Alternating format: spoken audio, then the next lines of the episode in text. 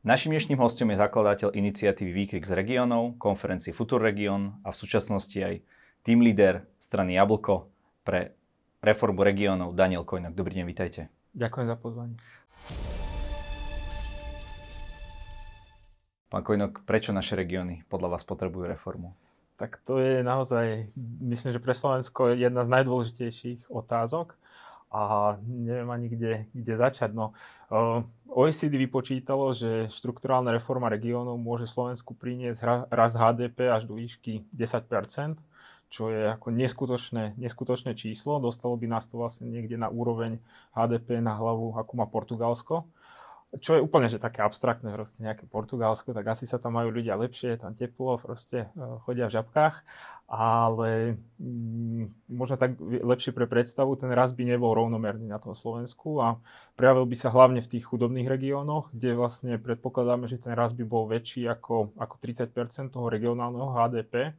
A keď sa na to pozrieme, tak možno, že z iného uhla pohľadu, tak uh, tento potenciál rastu môže byť aj takou dneska vlastne takou regionálnou daňou týchto regiónov, že kým túto reformu vlastne nespravíme, kým vlastne ľudia v centrálnej vláde, už nehovorím v Bratislave, lebo by to bolo teda vytknuté, ale v centrálnej vláde, pretože týka sa to aj tých ľudí, ktorí žijú v bratislavskom regióne, budú rozhodovať o veciach, o ktorých by rozhodovať nemali, tak vlastne niektoré regióny platia veľkú časť svojho HDP za, za túto vec. No a to sa prejavuje potom v takých sekundárnych veciach, že prejavuje sa to proste v rôznych patologických javoch, v raste extrémizmu, v dlhodobej nezamestnanosti, ľuďom sa tam proste zle žije, musia odchádzať za prácu do zahraničia, rozpadajú sa rodiny a, a mnoho ďalšieho. Slovensko je známe ako krajina s veľkými regionálnymi rozdielmi. My vieme, že tá Bratislava je jedným z najbohatších regiónov celej Európskej únie. Oproti tomu máme regióny možno na východe Slovenska alebo na južnom Slovensku. Uh, aké sú vlastne veľké tie rozdiely? Vieme si to nejako porovnať s niečím? No sú priam neskutočné. Ja, som, ja som z Lučenca, ja som z Novohradu a keď vlastne porovnáme 20% najbohatších regiónov na Slovensku s 20% najchudobnejšími, tak zistíme akože až neuveriteľné čísla. Vlastne ľudia v tých najbohatších regiónoch majú priemernú mzdu o 65% väčšiu, v tých chudobných regiónoch je naopak viac ako trikrát väčšia nezamestnanosť a napríklad je tam viac ako trikrát viac vražd a naozaj, že, že ukazuje sa to naprieč vlastne e, všetkými oblastiami vlastne života, naprieč školstvom, naprieč, naprieč ďalšími vecami. Aj dĺžka dožitia napríklad? Myslím, že aj dĺžka dožitia, tam ale to nebolo až také obrovské, že nedo, nedožijete sa v Trenčíne teda trikrát viac ako my, ale, ale myslím, že aj tam to bolo akože trochu. Uh-huh. Prečo máme takéto veľké rozdiely? Nie sme až tak veľká krajina, uh, nemáme tu džungle, máme tu, dobre, možno nejaké kopce alebo aj, aj vysoké kopce. Uh, prečo je to, to, to tak u nás? Áno. No nie sme veľká krajina, ale sme mimoriadne rôznorodá krajina. Aj keď možno, že niekomu uh, v nejakých bohatých regiónoch, ktorých chodí vlastne cez tie chudobné len nejak akože na dovolenku alebo niekde, že sa to možno až tak nezdá, ale tá naša krajina je mimoriadne rôznorodá. A vlastne vychádza to aj tak historicky, že proste mali sme dosť búrľivú históriu tých posledných nejakých 150 rokov. A napríklad môj región, Novohrad, bol jeden z najúspešnejších regiónov bývalého Rakúsko-Uhorska. A ja mám takú teóriu, že, že čím vlastne ten región bol úspešnejší, tak tým možno, že sa to burlilo históriu, tie väzby viac popretrhali a možno potom vlastne o, na to doplatil počas komunizmu a počas aj, aj toho takého, ja to volám, že centralizmu, ktorý máme, ktorý máme dneska. Ja, ja si dovolím tvrdiť, že máme o, centralistický model demokracie a môžeme to aj, môžeme to aj rozviesť, ako že že to, čo vlastne uh, myslím, že tejto vláde sa perfektne podarilo, tak je to, že, že nás presvedčila, že, že nestačí vymeniť ľudí, ale je potrebné vymeniť systém. Uh, bohužiaľ je to už teraz v takom štádiu, že, že tá naša centralistická demokracia možno, že po tých ďalších voľbách uvidíme, či, či z, z týchto dvoch slov, ktoré tam vlastne zostane. Že či tam zostane tá demokracia a podarí sa nám možno, že odstrániť ten centralizmus, ktorý teda neprospieva našej krajine, alebo bude tá horšia možnosť, že tam zostane ten centralizmus a, a odíde tá demokracia. V akom smysle vy vnímate ten centralizmus? Lebo máme tu samozprávy, či už miestne, to sú mesta a obce, alebo teda územné, to sú samozprávne kraje. E, tie teda majú nejaký, nejaké kompetencie, veľa aj niektoré prenesené štátne kompetencie. Takže čo, nie je to podľa vás dostatočné, o čom e, rozhodujú tieto samozprávy, alebo kde vy vlastne vidíte tie chyby už ale konkrétne v tom dnešnom modeli? Áno. Akože na Slovensku vlastne bola v roku 2004 vlastne sa začala reforma, ktorá je akože veľmi, veľmi dobre začatá, mala veľmi dobrý, dobrý nábeh. Ako robili to ľudia, ktorí vedeli, čo robia ale táto reforma nebola dokončená. Takže ak by sme to tak možno povedali, že tá reforma regiónov ju treba dokončiť.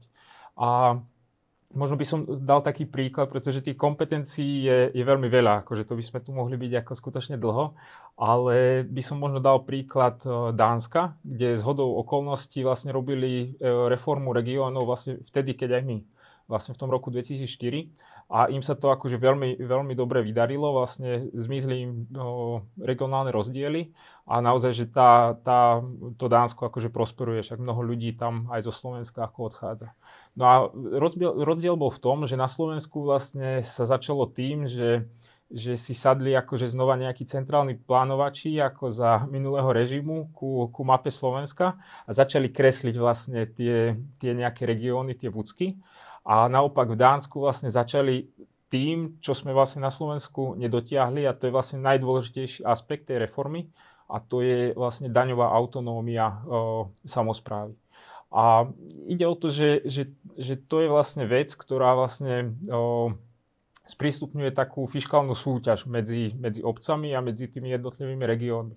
Ja to možno vysvetlím, že, že v tom Dánsku, ako náhle vlastne dovolili obciam uh, nastavovať daňovú sadzbu v, v, v priamých daniach, konkrétne v daní z príjmu fyzických osôb, čo mimochodom daň, z ktorej aj my financujeme uh, samozprávu, len akurát, že tie samozprávy nemôžu dať inú daň v Lučenci a inú v Bratislave, ale keď, keď toto vlastne umožnili, práve tento aspekt najdôležitejší e, tým, tým dánskym mestám, tak vlastne oni sa vyprofilovali. Vlastne vznikli vznikli politiky napríklad vo veľkých mestách, kde tá daň je vyššia a vlastne ponúkajú tým svojim obyvateľom akože viac služieb a, a možno tie služby sú lepšie.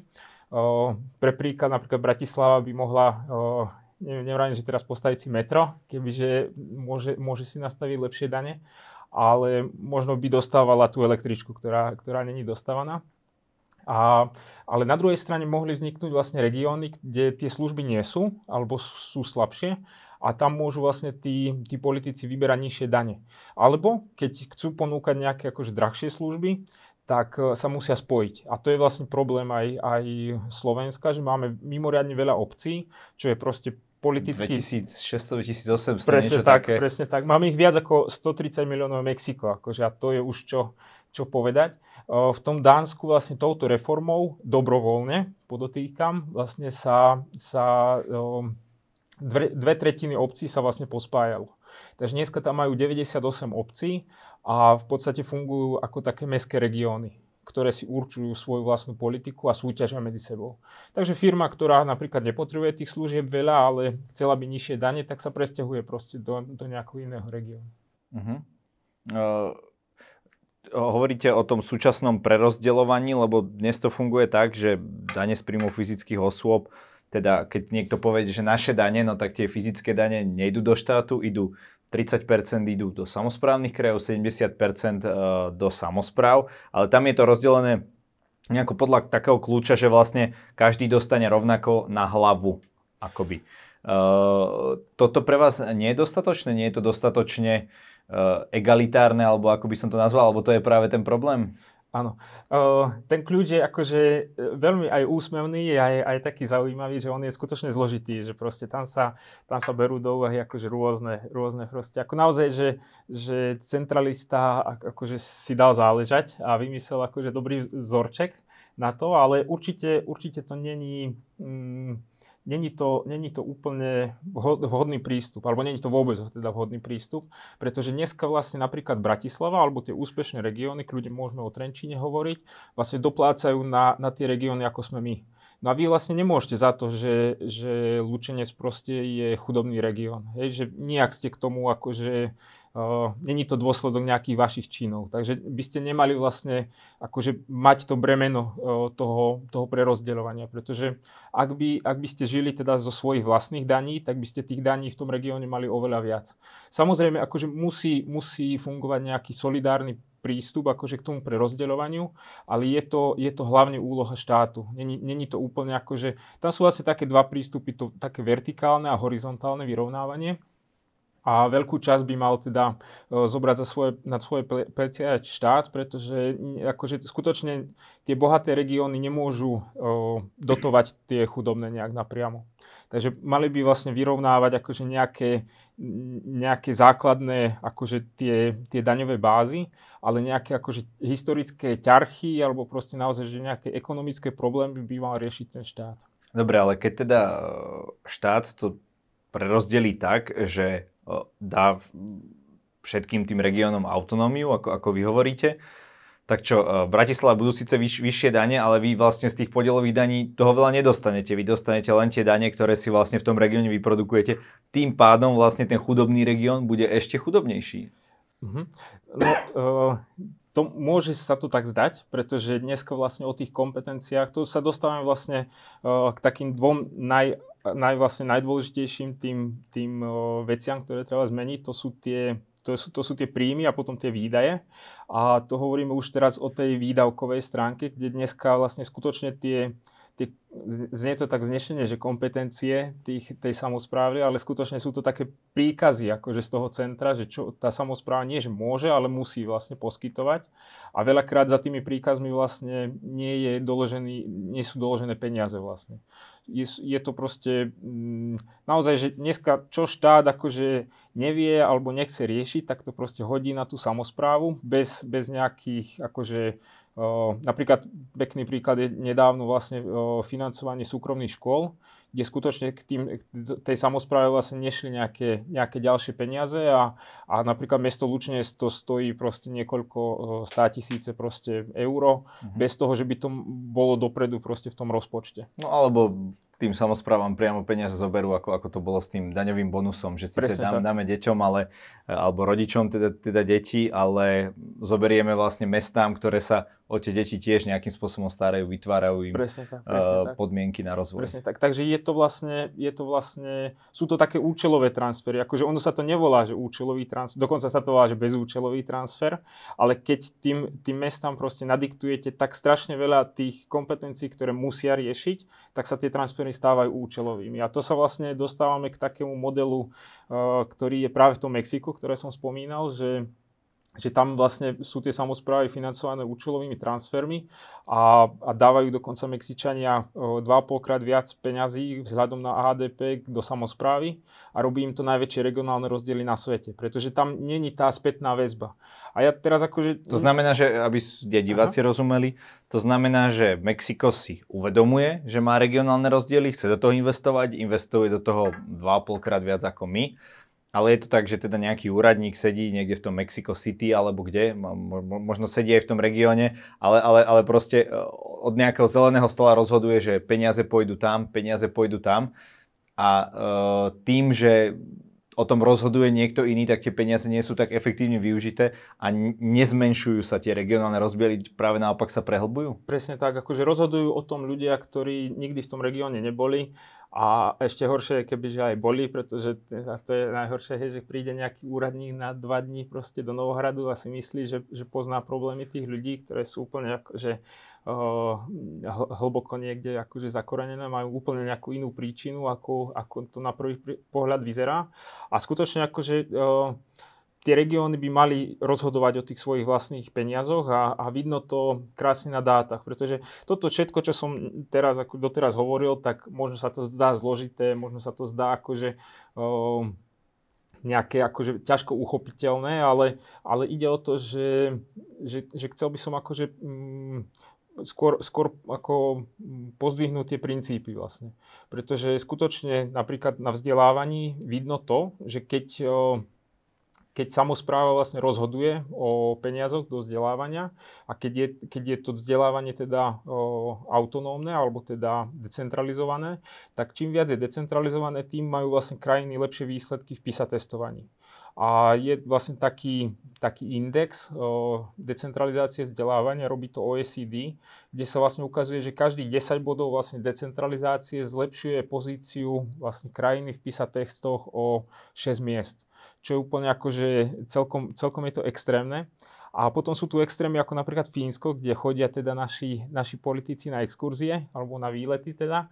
Chodia tam naprieč politickým spektrom, že chodia tam z, zo SNS, chodia tam z, z S a S. Sice je to iba jedno, jedno písmenné rozdiel, ale, ale dosť teda rozdielne strany. Ale nik, nikto si tam akože zatiaľ, zatiaľ nevšimol to, že, že fínske akože ministerstvo školstva centrálne má niečo vyše 90 zamestnancov a všetko ostatné sa deje vlastne v tých samozprávach. A to je akože, že 90 zamestnancov na Slovenskom ministerstve školstva možno vyhodnocuje nejaké prezenčky nejakých akože uh, neviem čoho, nejakých olimpiád, alebo proste, že to je úplne ako, úplne iný prístup, vlastne diametrálne iný. No a ukazuje sa to, že, že v tom vzdelávaní a napríklad v sociálnych službách je, je tá decentralizácia alebo ten, ten presun kompetencií na tú nižšiu úroveň úplne kľúčová vec. No a zhodou okolností, alebo asi to nebude úplná zhoda okolností, sú to vlastne oblasti, v ktorých uh, máme problémy. Uh-huh. Uh tie lepšie výsledky v súvislosti s decentralizáciou, súvisí to opäť s nejakým takým tým, eh, nechcem to nazvať bojom, ale takouto súťažou, eh, že teda pozrieme sa, dobre, títo to robia lepšie, eh, odkúkajme od nich niečo, spravme niečo inak, že to proste nie je nejako nadiktované, dobre, tu máte nejaké osnovy, žiaci a bude sa to učiť od čiernej nad až, až, až, až po kúty rovnako. Určite, určite, určite. Uh, dôležitá je tá spätná väzba. Jednoducho uh, máte, tam, máte tam vlastne priame prepojenie vlastne plácu toho daní s tým, s tým, kto vlastne využíva tie služby. A jednoducho um, ako zdá sa, že, zdá sa, že napríklad tie školy sú lepšie akože pripravené ako reagovať na, na trh práce a na takéto vlastne akože na ten lokálny trh práce, pretože uh, pre taký príklad, napríklad v, v, v Haliči je proste hotel, kde, kde jednoducho chodia stážovať ľudia z Brezna.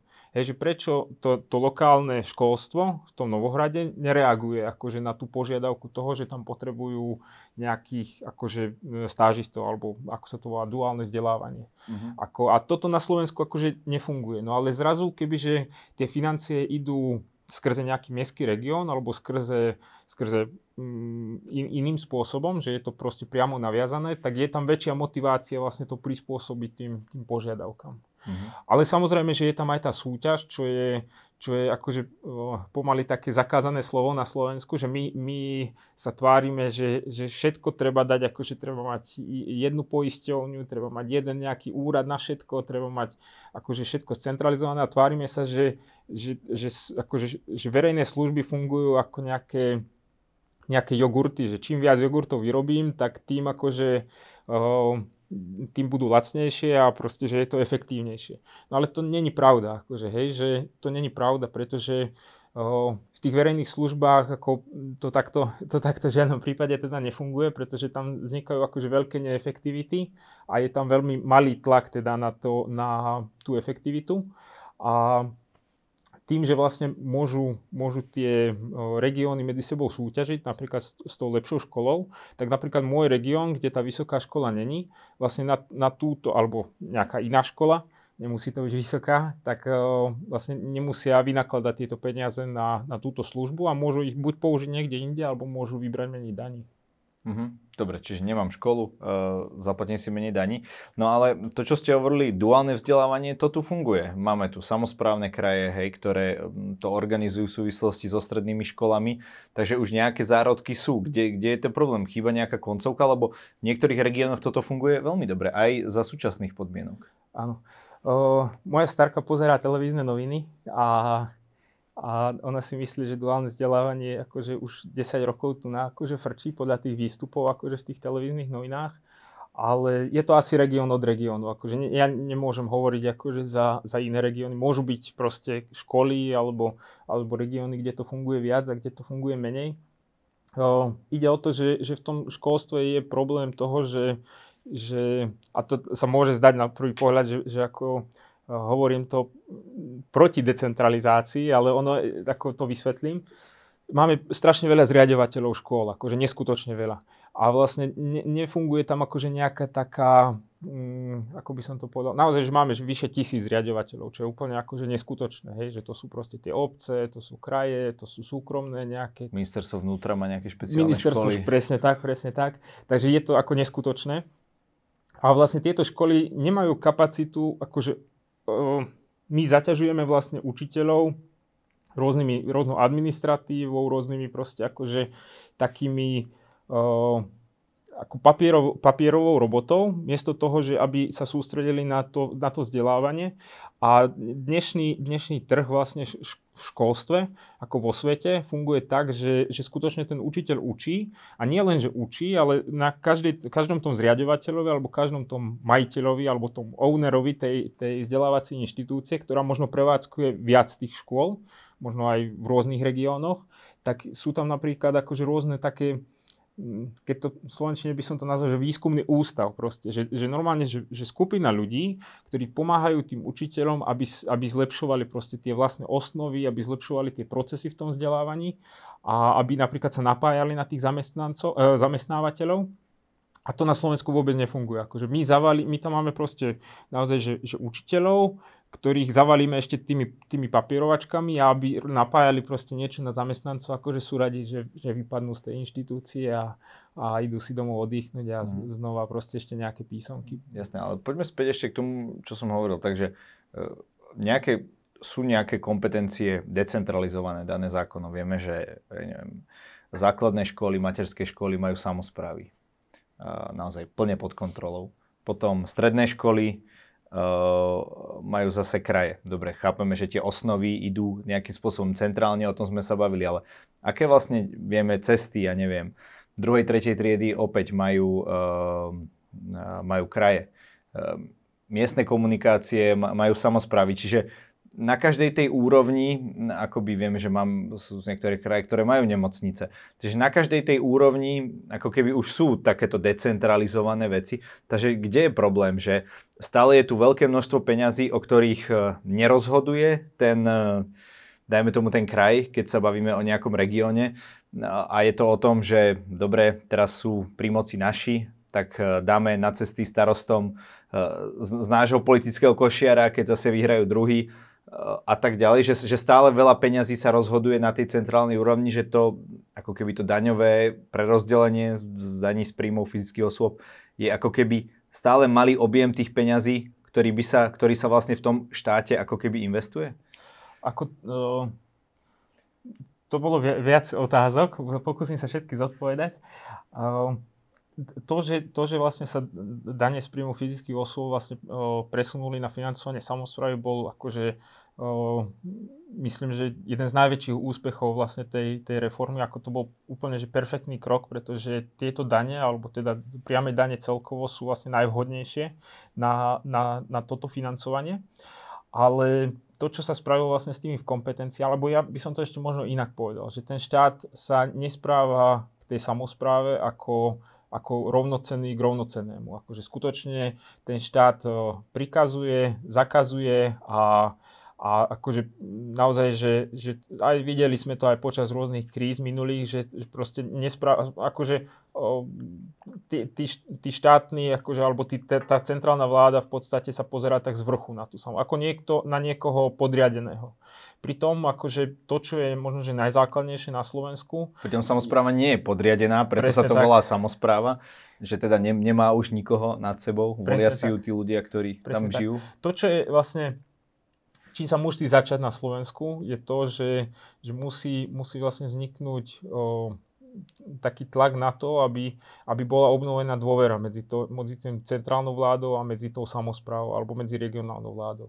Ako bez toho, bez toho sa nič vlastne nebude dať, nebude dať spraviť a, a to bude ťažké. Akože.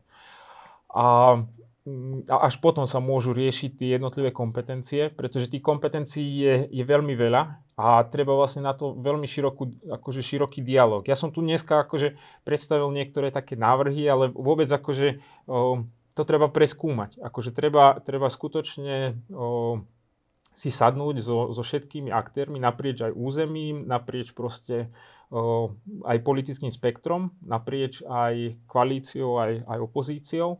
Treba si sadnúť na, s, s odborníkmi, to je akože najdôležitejšie podľa mňa.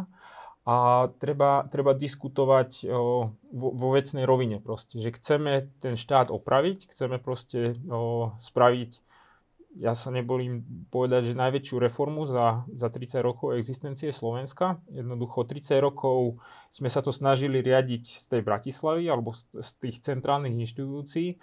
Nepodarilo sa to, proste regionálne rozdiely sme neznížili, hospodársky rast proste nám stagnuje, pritom je tam akože, zjavne je tam veľký potenciál, proste najväčší z 38 krajín OECD a poďme s tým niečo robiť. Ale toto musí byť reforma alebo musí to byť diskusia, ktorá, ktorá ide proste mimo nejakých politických o, značiek alebo mimo proste nejakých, nejakých záujmov, akože na to musí byť široká špo, spoločenská zhoda. Akože o, nebolo by dobré, ak by si túto reformu vykolíkovala nejaká jedna strana, alebo teda hlavne tie, tie veľké aspekty tej reformy, to hovoríme tú, tú reformu financovania obcí a, a tie kompetencie, pretože o tom, to je reforma na viac volebných období a, a to je vlastne aj môjim cieľom, že aby proste no, aj, aj strana Jablko, alebo teda prípravný výbor tejto, tejto budúcej strany si to tiež uvedomuje a, a skutočne akože sú tam nejaké také návrhy, ktoré idú med, akože mimo týchto dvoch veľkých oblastí, ale s týmito dvoma oblastiami chceme sa rozprávať aj s inými subjektami, chceme proste skutočne rozprávať sa so starostami, s aktérmi v regiónoch, aby sa to vlastne riešilo dlhodobo. Hmm. Ale čo sa týka tých samotných financí, tak je to tak, ako to povedal Juraj Karpíš na konferencii Futur Region, ktorú organizujete, že e, najlepšie človek rozhoduje o vlastných peniazoch, e, Druhé najlepšie je, keď si vlastne požičiam peniaze na svoje vlastné potreby, ale úplne najhoršie je, keď niekto cudzí míňa peniaze na cudzie potreby. Presne tak, presne tak. No a to sa deje vlastne dneska. To sa, to sa presne deje dneska. Hmm. Je toto podľa vás e, téma, ktorá e, voličov osloví? Lebo asi táto debata tu je už naozaj 20 rokov od tej, od tej nižňanského nedokončenej reformy ale každý asi súdny človek, ktorý sa v tomto pohybuje, povie, že samozrejme nie je možné, aby sme mali toľko obcí ako, ako Mexiko. Uh, bude toto ale podľa vás presaditeľné? Pôjde do toho niekto uh, s takýmito politickými nákladmi a uh, z toho ten zisk bude možno za, ak nie roky, možno desiatky rokov? Ehm, ten zisk môže byť akože, ako myslíte teraz politický zisk alebo zisk pre krajinu? Ako... No, politický Aha. samozrejme. Zisk pre, pre krajinu, potom aj, aj, aj, aj, aj politický. Len nebude to v rámci určite jedného volebného Aha. obdobia, ale pritom bude to veľmi náročné, lebo každá tá obec, možno niekto nemá rád svojho starostu, ale je to naše. Áno, áno rozumiem, rozumiem.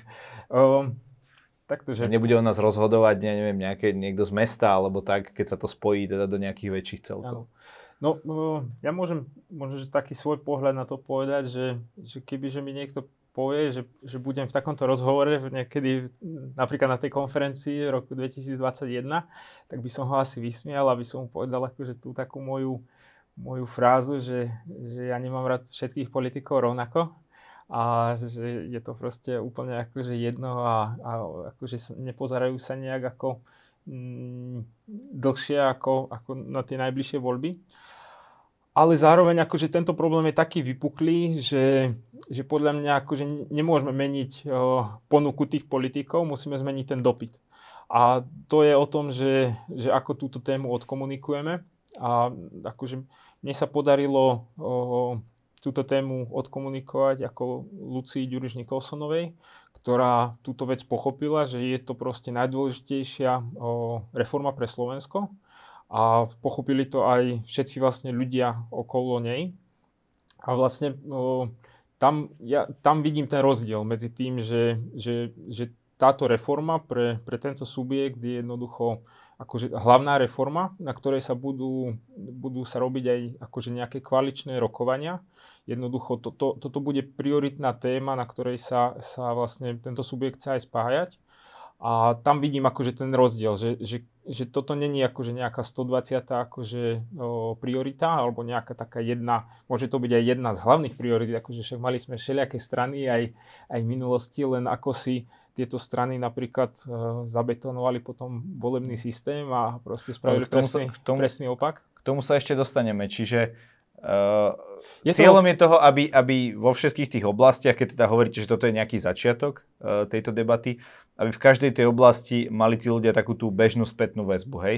Že uh, aby tá spätná väzba prichádzala rýchlo, tým ľuďom by videli m, tí voliči alebo občania, proste kto je za to zodpovedný a tak ďalej. Aby to nebolo, že niekto to riadi z 200 km Brati- z Bratislavy a uh, nikdy sa ho nemáte šancu na nič opýtať. Áno.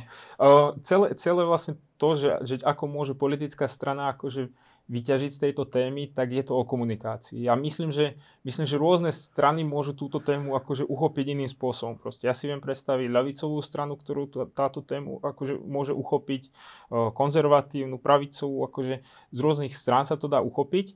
Um, a tým som chcel povedať, že táto téma je akože nejak hodnotovo neutrálna, pretože o, tento systém vlastne používa, toto, toto není proste výmysel nejakého Dánska, alebo proste, toto je bežná, bežná vec akože vo vyspelých krajinách sveta. Takže nie je to nejaká pravicová reforma, alebo vôbec, libertariánska. Tak to, to vôbec, akože používa, túto reformu používajú krajiny s vysokou mierou zdanenia, ako napríklad to Dánsko, Fínsko, Švédsko, ale používajú to aj krajiny s nízkou mierou zdanenia, ako napríklad Švajčiarsko, známe akože, práve kvôli tej decentralizácii.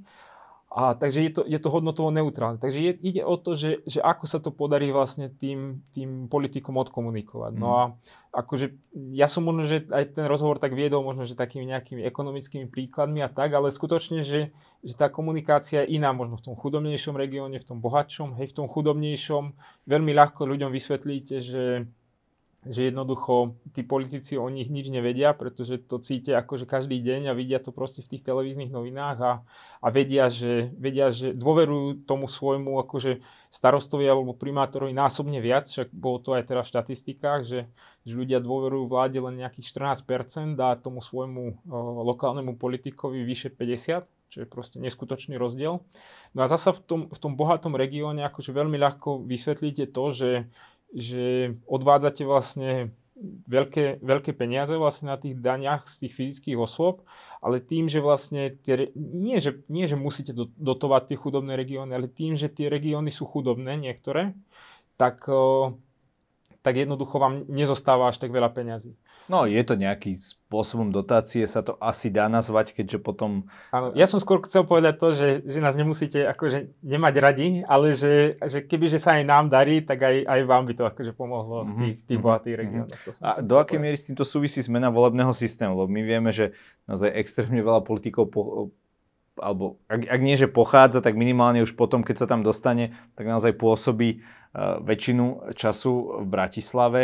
Um, mal by sa toto nejakým spôsobom zmeniť? Alebo je to tak, ako hovorí možno Richard Sulik, že uh, ten jeden volebný obvod je dobrý, pretože vy volíte si uh, v takom obvode, na ktorého, keď ten parlament vydá ten zákon, tak platí na celom území Slovenskej republiky, takže všetci nech si volia a keď, ja neviem, ja som kaderník a chcem voliť nejakého dajme tomu dobrého kaderníka z Osasky, tak takého možno nájdem na tej veľkej kandidátke, ale nenájdem ho možno, uh, ja neviem, v bansko kraji alebo v nejakom inom, ak to bude už nejaký iný obvod, možno Novohrad alebo Lučenec a okolie. Rozumiete, čo tým mhm. myslím? Jasné. Mali, máme, mali sme to teraz dokonca zmenené a už je to zabetonované aj v ústave, tento volebný systém. Áno. No, uh, ja vám môžem povedať také tri, tri výhody zmeny akože toho volebného systému. Uh, tá zmena volebného systému nie je to ani, ani najdôležitejší bod tej reformy, nie je to ani prvý bod tej reformy, nie je to ani to, že čo treba spraviť prvé a potom už akože sa všetko ostatné nejak akože zmelie. Ale určite to nie je posledný bod tej reformy. Akože. Je to, je to veľmi dôležité. A možno by som chcel povedať také tri aspekty, ktoré ani pán Sulík, ani, ani žiadni nejakí komentátori, alebo som to nezachytil, akože o, nespomínali. To budete mať e- exkluzívne informácie, že že, že čo vzhľadom vlastne aj na, aj na to politické spektrum, že ako, ako by zareagovalo vlastne na zmenu toho volebného systému. A nehovoríme teraz o nejakej konkrétnej zmene, hovoríme o viacerých obvodoch vo všeobecnosti. No v podstate ja si myslím, že, ja si myslím, že ten, ten systém je dynamický. Takže keď sa zmení jednoducho ten dopyt, ktorý kreuje vlastne ten volebný systém, tak sa zmení aj ponuka tých strán. A tohto sa vlastne bojí aj pán Sulík, boja sa toho všetky strany. Akože naozaj, že bez výnimky. a poviem, že prečo. Akože. škodí to mestským stranám. Akože to musíme povedať akože na rovinu. Ako pán Sulík bude mať menej poslancov v parlamente. Ak teda nezmení svoju ponuku. Hej, ako sme hovorili, dopyt ponuka. Čo by musel pán Sulík spraviť, tak je toto, že že by musel svoju, svoj, svoj politický program by musel viac prispôsobiť aj ľuďom mimo Bratislavy.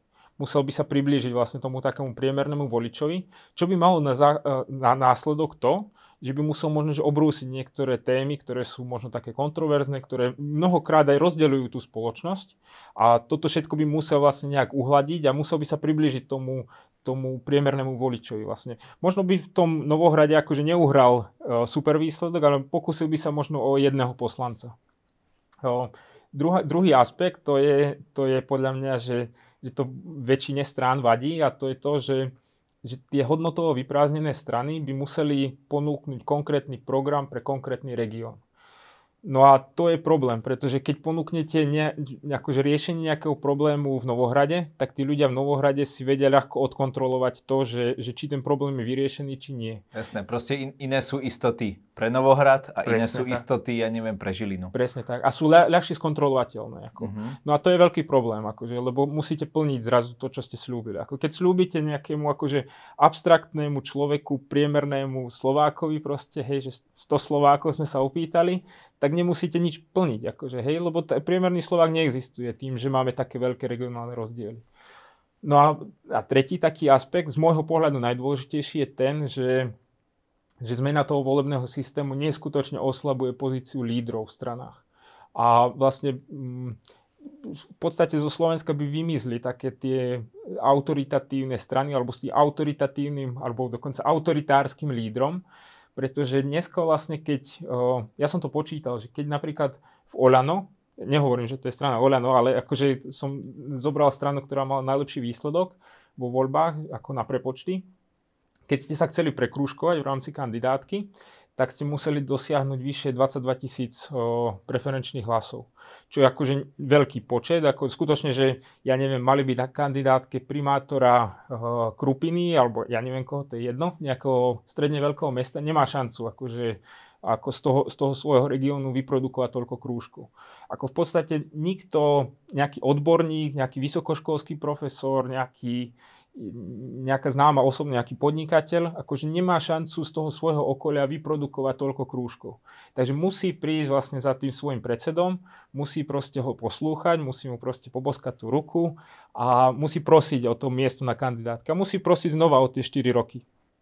No a kebyže, kebyže sú tie o, volebné obvody napríklad na území krajov, tak zrazu v bansko kraji by, by mu stačilo vlastne získať nejakých o, niečo vyššie 2000 hlasov, čo je úplne akože, be, akože normálne číslo aj pre, ja neviem, primátora z, zo stredne veľkého mesta alebo z nejakého podnikateľa známeho. A zrazu nie je odkázaný vlastne na toho, na toho lídra v tej strane.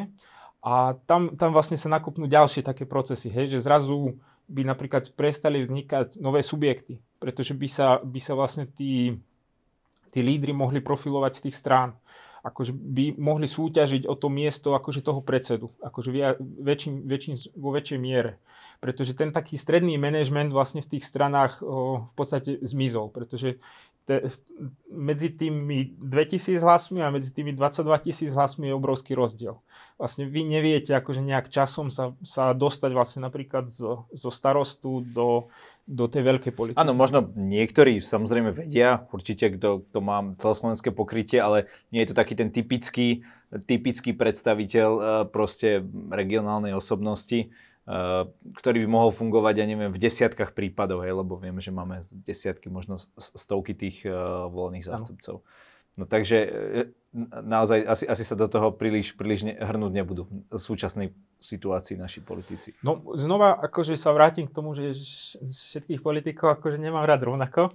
Takže ako jediné, čo ich tomu môže, môže prinútiť je to, že, že bude potom dopyt. Akože, že, že začne sa o tom napríklad rozprávať v médiách, že prestane sa akože pozerať na to len, len že proste Sulík niečo povedal a ja teraz akože prepočítam minulé voľby, alebo najlepšie nejaké z, z 90. rokov proste voľby na nejaký iný volebný systém a vlastne sa tak staticky na to pozriem a Mečiar by vyhral neviem čo, proste neviem kde, ale vôbec sa proste nepozriem na to, že však zmení to aj tú ponuku tých politických strán, akože že je to trošku zložitejšie. A keď spomínate toho Mečiara, tak sme vôbec nespomenuli, ako boli tie kraje vlastne kreované, že tam išlo o to vyšachovať alebo nejakým spôsobom rozdeliť tú maďarskú menšinu, aby nemali uh, nejaké také územie, ako ja neviem, kedysi Komarňanská župa, Takže aj, aj, ani tie súčasné kraje úplne nekopírujú uh, tie regióny. Áno. Každopádne, pán Kojno, každý u nás má na záver priestor povedať našim divákom to, čo sám uzná za vhodné. Nech sa páči.